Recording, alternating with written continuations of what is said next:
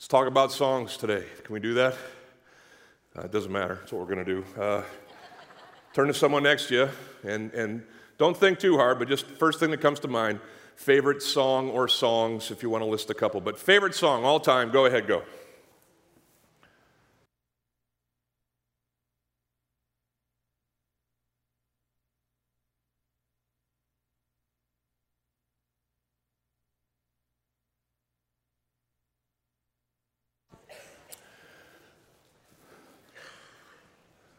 Just realized that was probably on camera as I walked over there. Was that on camera as I walked over there? Me, it's my wife over there. We have a song. I told her the name of our song. It's my favorite song. You're not going to know it. Doesn't matter. Not going to share it. On the count of three, everybody say your favorite song. One, two, three. Amazing oh, Amazing Grace. We're in church. Excellent. Well done. Who had uh, Rock You Like a Hurricane? Did anybody have that one? Anybody? Headbanger from the 80s. All right, same exercise. Here we go. Least favorite song. When it comes on, you turn the radio off, you, you stop the car, you set it on fire. What's the song that you like the least? Go ahead, tell each other what that one is.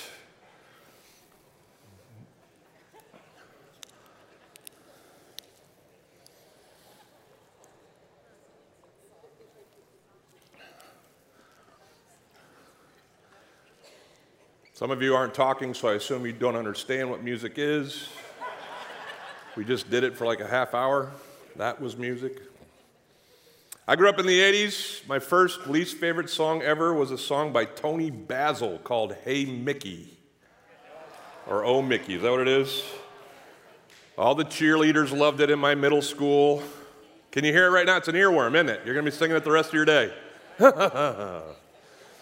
And then this, I know everybody's going to, listen, tastes can vary, but uh, I think empirically, like scientifically, it's proven. This is the worst song ever. Everybody ready?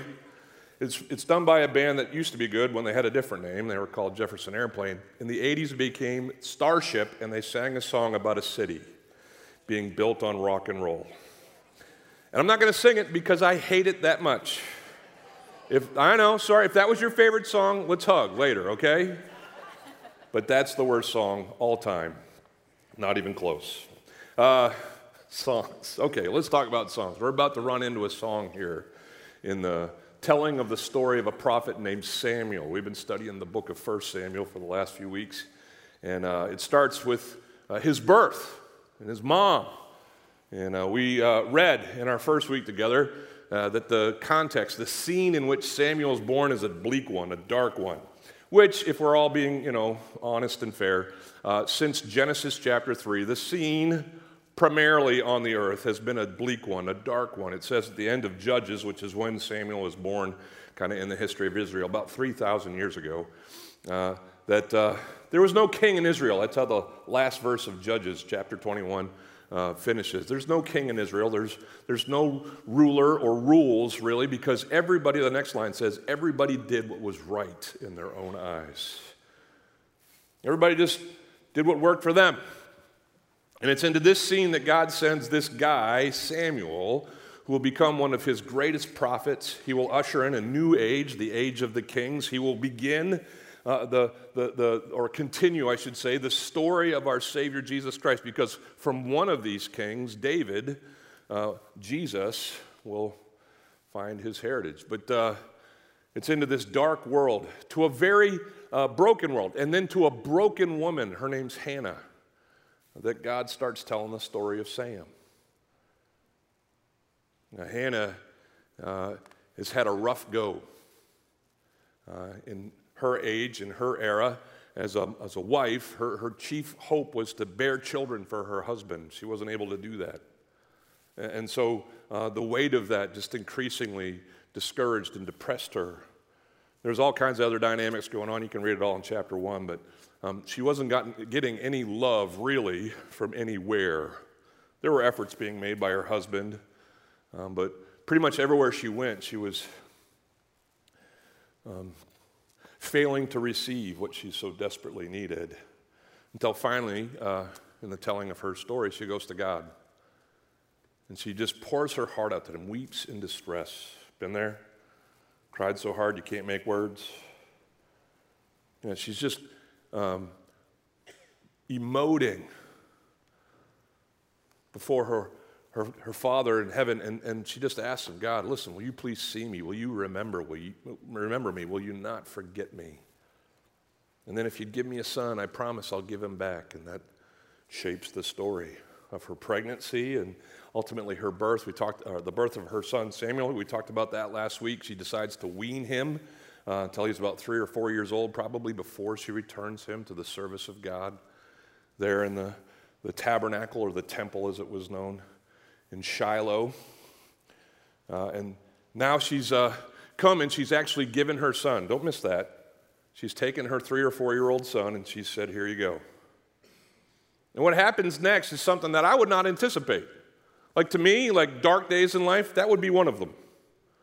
God gave me this son for four years, three years, and now I'm returning him. He's not mine anymore to raise. I'm not going to watch him as he gets pimples and, you know, I don't know why that would be a highlight, but, uh, but I'm not going to be there for any of those hallmark moments in this kid's development. It would seem like this is a dark day. But on this day, Hannah sings a song. There's lots of songs in the Bible. Did you know that?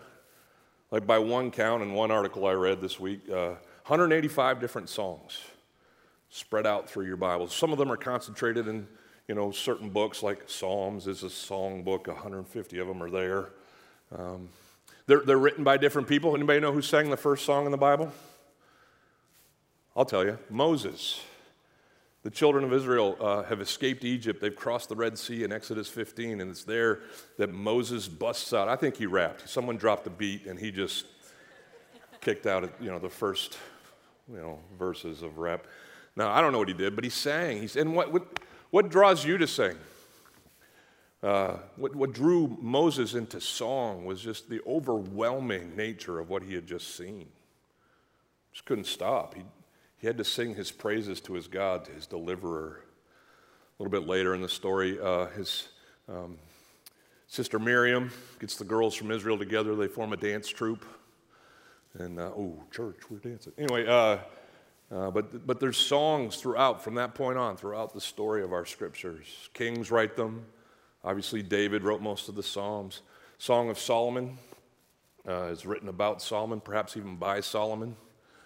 Um, well, moms, like Hannah, sing songs in the Bible. Probably the most famous one is the mother of Jesus, Mary, when after the birth uh, of Jesus, uh, she just spends basically half a chapter in our Bible just singing her praises to the God who has included her in his plans. But today we come to this song, the song that Hannah sings, the song that I don't understand why it's being sung, but it's being sung, and we have things to learn from it. It says in verse 1 of chapter 2 here in 1 uh, Samuel Hannah prayed and said, and some of you are like, wait a minute, I thought you said she sang.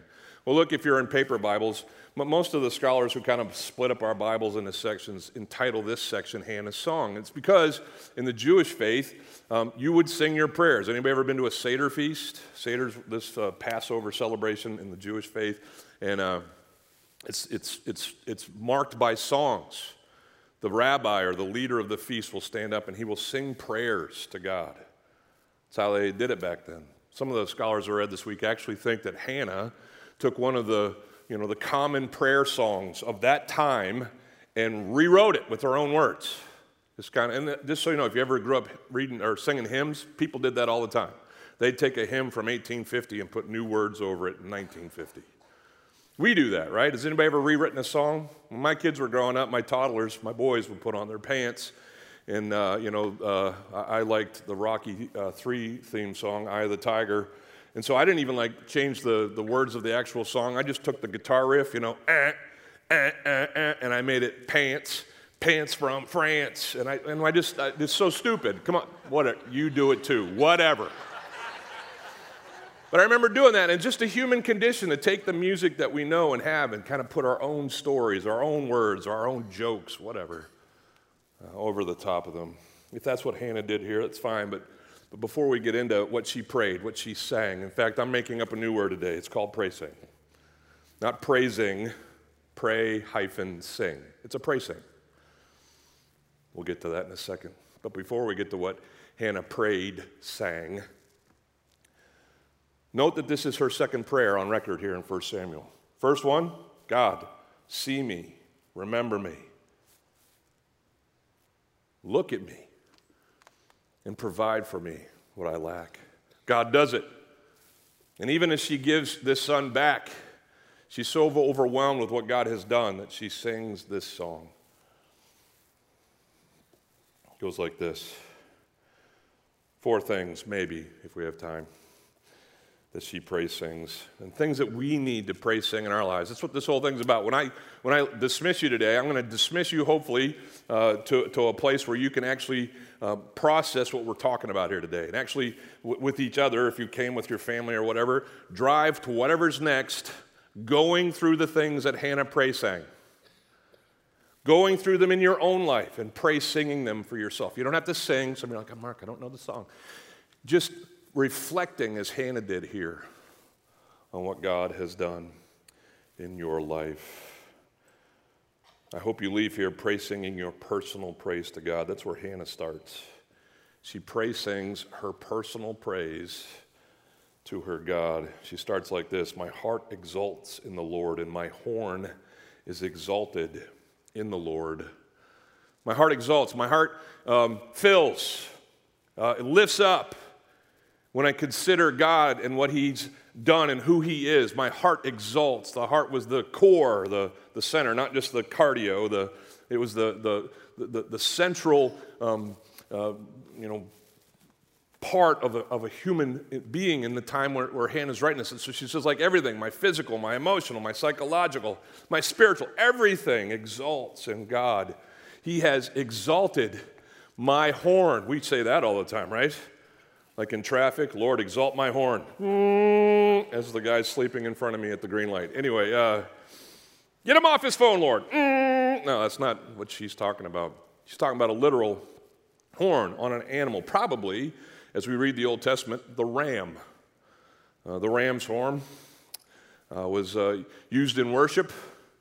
Uh, in the uh, Jewish faith, it was, it was seen as a sign of strength. And, and it comes from basically this idea when two rams compete over territory or a flock, what do they do? They, they run at each other as hard as they can, and the, the first one to tap out is the loser. I guess uh, whoever gets the worst migraine first, right? And, and then the, the, the, person, or that person, the, the ram who has the biggest horns, who's the strongest, stands, you know, victorious on the cleft of the rock. And his horn is a sign of his strength.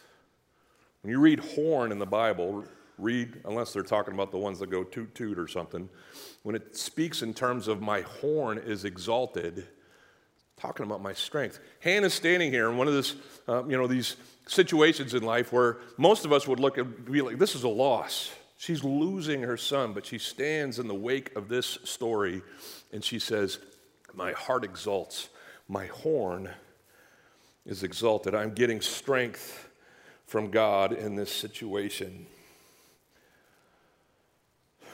She's not happy about having to leave Samuel, but she's overwhelmed with the blessing that God has given her in her life, in just providing him in the first place. This is so, can you get this? Everybody look at me.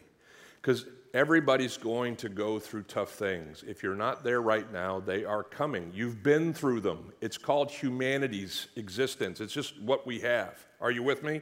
I know you are. And in those moments, God is there. Who's with me on that? Everybody agree?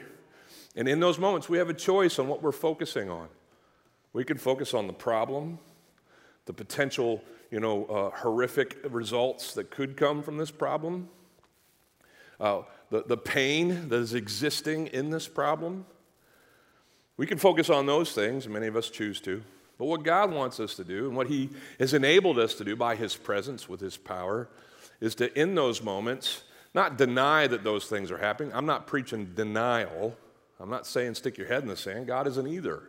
But He's saying where you have the choice to think about things, be like Hannah.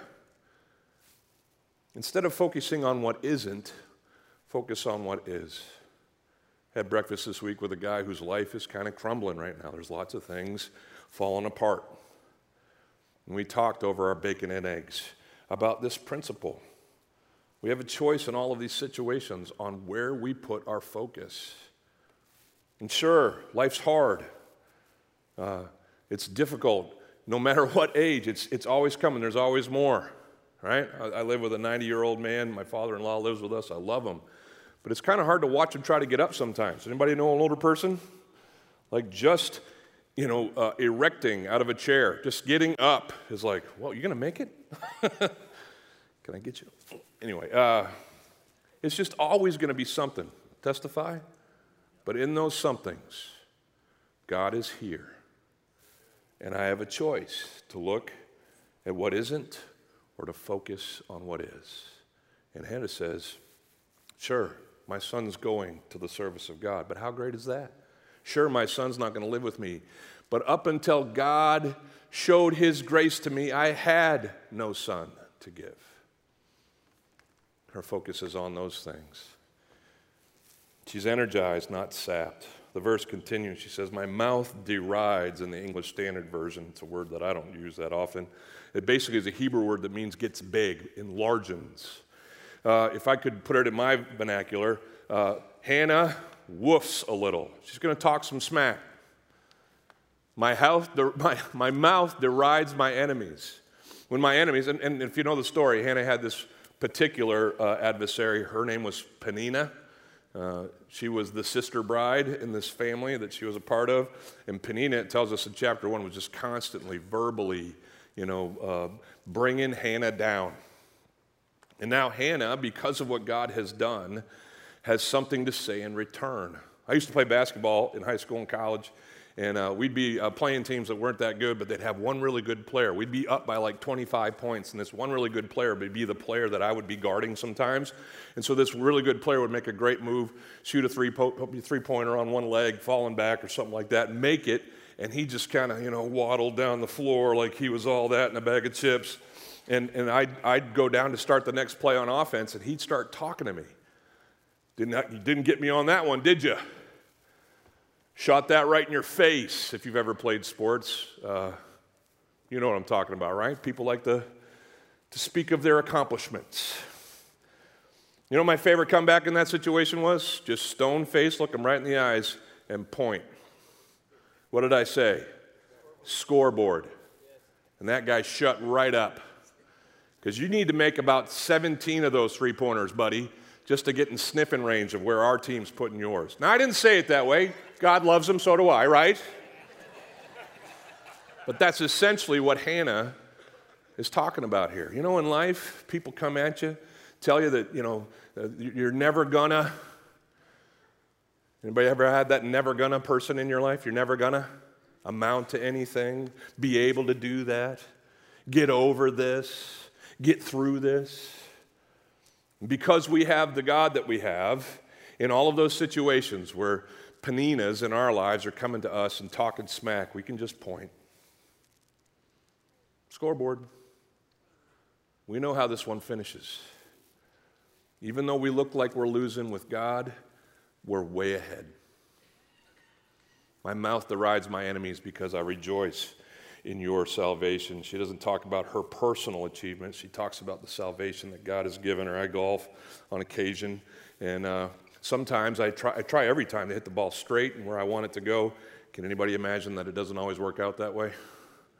There's these trees that exist on the sides of fairways and golf courses. Sometimes I find them. There are those times, though, where I hit the ball into one of these trees and I'm thinking, oh no, this hole is ruined. I'll never be able to recover. And then we talk about monkeys in these trees actually taking the ball and throwing them out in the middle of the fairway. Sometimes they ricochet, these, these golf balls ricochet off branches and they find the best spots. And in those moments, no golfer can say, meant to do that. See how I played that tree perfectly? No. It's an instance, a, a, representation of how we, no matter how hard we try, we're not always going to hit it straight. We're not always going to do it right. But we have a God who, more often than we recognize, can I just remind us of that more often than we begin to recognize, throws the ball back out in the fairway in our lives. Hannah goes on. She says this in verse 2 There's none holy like the Lord, for there is none beside you. There's no rock like our God.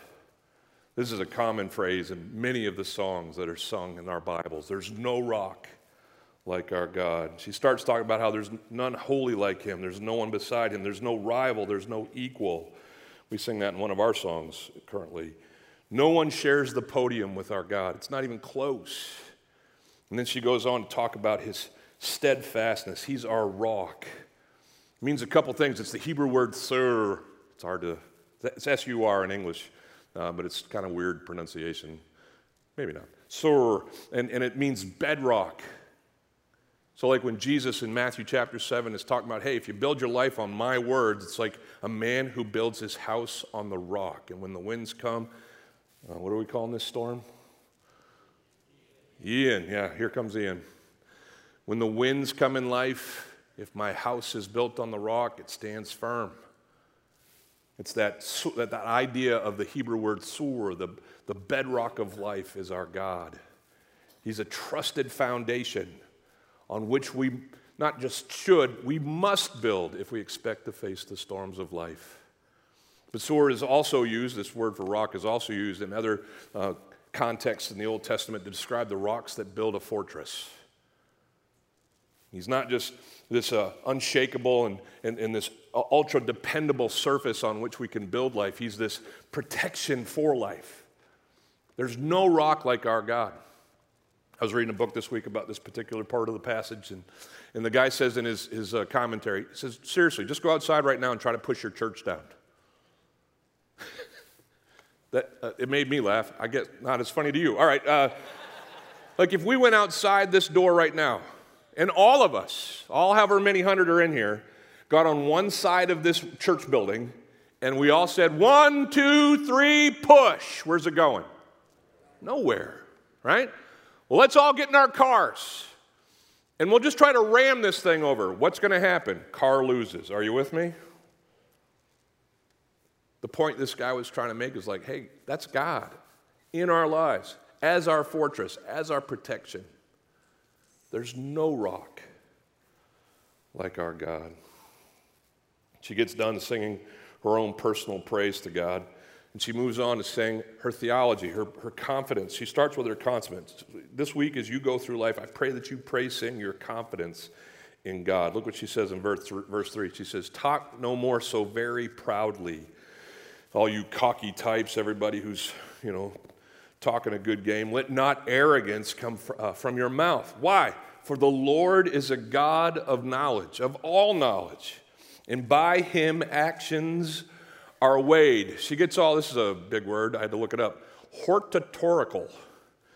That means she gets all demanding. She gets all preachy. She gets all like, hey, warning, uh, danger, Will Robinson. If you're a cocky, uh, arrogant, thinking that, you know, person thinking that you can do whatever you want and get away with it, I'm here to tell you, you can't. Because God is a God of knowledge. And by Him, all actions are weighed. Anybody have that mom growing up? I may not be there, but God's there. You're taking Jesus with you on Friday night. He sees all things, knows all things. And if he doesn't get you, he'll let me know about it, and I'll get you. Anyway, uh, it's a warning to everyone denying or defying God. He's a God who knows, He's a just God. And He may, you know, over time or in time or, or for a time, grant you His grace. But ultimately, and this is what I pray for my kids, I, I, pray for all of you. Listen, God, if there's someone out there thinking that they are fooling you and everybody else in their lives, I pray quickly that you will bring that to an end, that you will bring it to the light so that they can be done with this folly and get back in line with what you want. There's a story in our scriptures in Daniel chapter 5. Daniel's this great book. Read it this week.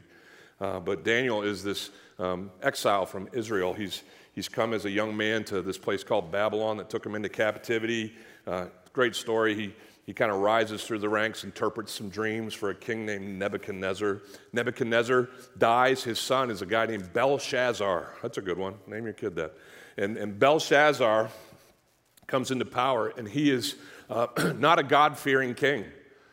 He doesn't buy into what Daniel's telling him about the, the God of Israel. And so he, in essence, uh, starts um, mocking the, the, the God of Israel by taking the items from the temple that they had sacked in their conquest of Israel and, and using them in, in orgy like parties, desecrating them uh, with the rest of his court.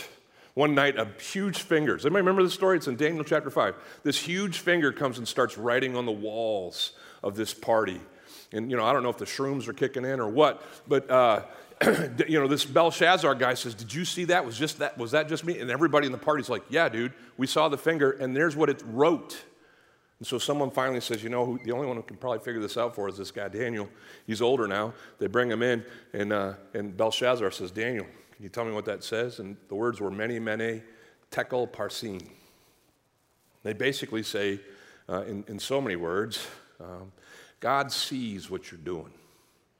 That word tekel is a word that uh, Daniel translates, You have been weighed. God's seen and he's figured out who you really are.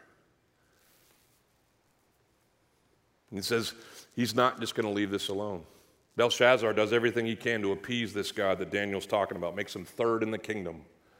But that night, people, Belshazzar meets his end as the Medes and the Persians come in and remove Babylon from power. Paul wrote it this way to the church in Galatia. He says, Do not be deceived. God is not mocked, for whatever one sows, that will he also reap. Go to the farms, people. You want to know how it's going to work out? You might think you got me fooled, the person next to you fooled, everybody in life fooled, but you don't have God fooled. He will not be mocked. He loves you too much to let you get away with it for all your life. And whatever you are sowing, eventually the crop will come in. She goes on, she says in verse 4 The bows of the mighty are broken, but the feeble, feeble bind on strength. He says in verse 5 Those who are uh, full have hired themselves out for bread, but those who are hungry have ceased to hunger. I think she's probably getting a little more personal here. Anybody remember Hannah's story? She was so depressed, so discouraged that she stopped eating. Her husband Elkanah would come and bring her a double portion from the feasts that they would partake in in Shiloh, and she wouldn't even touch it. Just got a to-go box. I don't think that's true. Anyway, uh, but now she's feasting, and the ones who were feasting before are the ones who are going hungry instead. She says, This is certainly uh, her story specific. The barren has borne seven. How many kids did she have? Yeah, for those scoring at home, Samuel was a one. Why does she say seven? It's a Bible number. Seven is the, is the number of completion or perfection in our scriptures. And so she says, Listen, it took me a long time, but my son came at the right time. Uh, he, he was the right man. He was here because of the grace of God. He is like seven sons to me in that he is complete and perfect. The barren has borne seven, but she who has many children is forlorn. Isn't it cool that God's the great equalizer? He's the one who comes to our rescue. He, he, he's the one who makes paths straight. If we just trust in the Lord with all our hearts, lean not on our own, own understanding, and acknowledge Him in all our ways, He'll make the path straight. He's the Redeemer, the Savior, the sal- salvation of all those who are lost. This is one of my favorite things that my mom taught me in counseling that I share with most people is they're going through whatever they're going through and hopes are dimming. Things are going from bad to worse, from the frying pan to the fire. Are you with me? My mom would always keep telling me, Mark, the story is not over. The story's not over. Yeah, this looks bad. Yeah, it looks like everything's, you know, heading to worse. But remember over and over again in our scriptures the stories that tell us when things were at their darkest, the light was just about to shine. About 15 chapters from here in 1 Samuel, we meet this kid David. He's running to a battlefield where his brothers are fighting against the Philistines. You know the story. He drops off the pizza, right? And then he says, Where's the fight? You guys aren't fighting at all. And there's this big, tall guy out in the field saying, Any Israelite want some? Come and get it, right? And his name's Goliath. And if you know the story, David's like, Well, I'll fight him. And everybody's like, You? It's like, yeah, me and God, uh, we got this. And so David tries on all of Saul's armor and all that. So you know the story, right? And none of it works. It's too big for him. He's like, you know what? All I need is how many? Five rocks and this little strap of leather. And I'll walk out there. And this giant, this, this veteran of many uh, conflicts, Goliath, sees this little teenage boy. And he's like, seriously? I'm going to floss my teeth with this guy. This isn't a fair fight. And he, like the, the text uh, alludes to, mocks.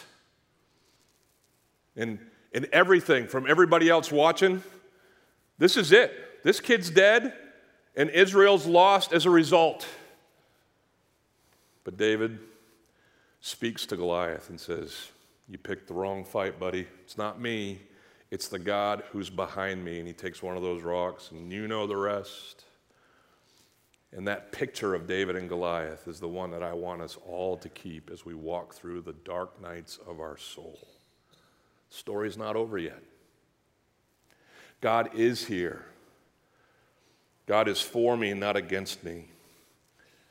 I have confidence in Him, and I will pray, sing, live in this confidence as I go through life. The last thing is what Hannah does next. She prays, sings, her theology. We need to pre sing the things that we believe.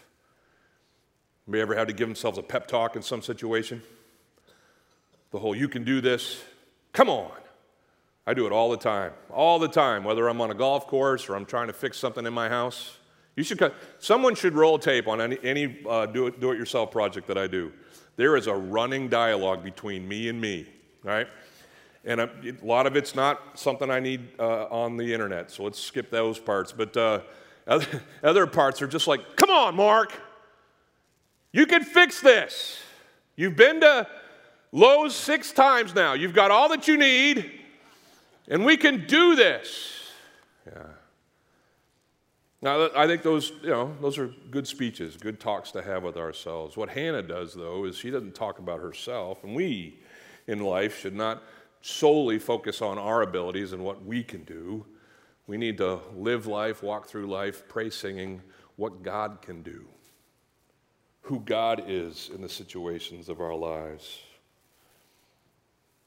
She starts with talking about God's sovereignty. He rules. The Lord kills and brings to life. He brings down to Sheol and raises up. The Lord makes poor and makes rich. He brings low and he exalts. He's in charge. He's a God who rules. He's a God who rescues. Verse 8 He raises up the poor from the dust and he lifts the needy from the ash heap to make them sit with princes and inherit a seat of honor. I mean, just read your Bibles. You got Joseph, who was a slave and then a convict and then became prime minister, right? You got Jesus, born in a barn, running for his life. As a child, coming out of the woods at the age of 30 in anonymity, and as a carpenter, revolutionizing the story of world history. God's Son, a, a, seeming in all aspects, in all respects in the culture, a loser, a nobody, being used to accomplish great things. God is our sovereign, He rules. God is our Savior, He rescues. God can be trusted because he remains our sur, our bedrock. For the pillars of the earth, verse 8 finishes, the pillars of the earth are the Lord's, and on them he sets the world.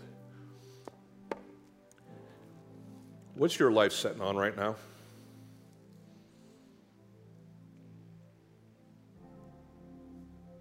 I mean, I know what you're supposed to say. It's church, right? Jesus, God, Bible.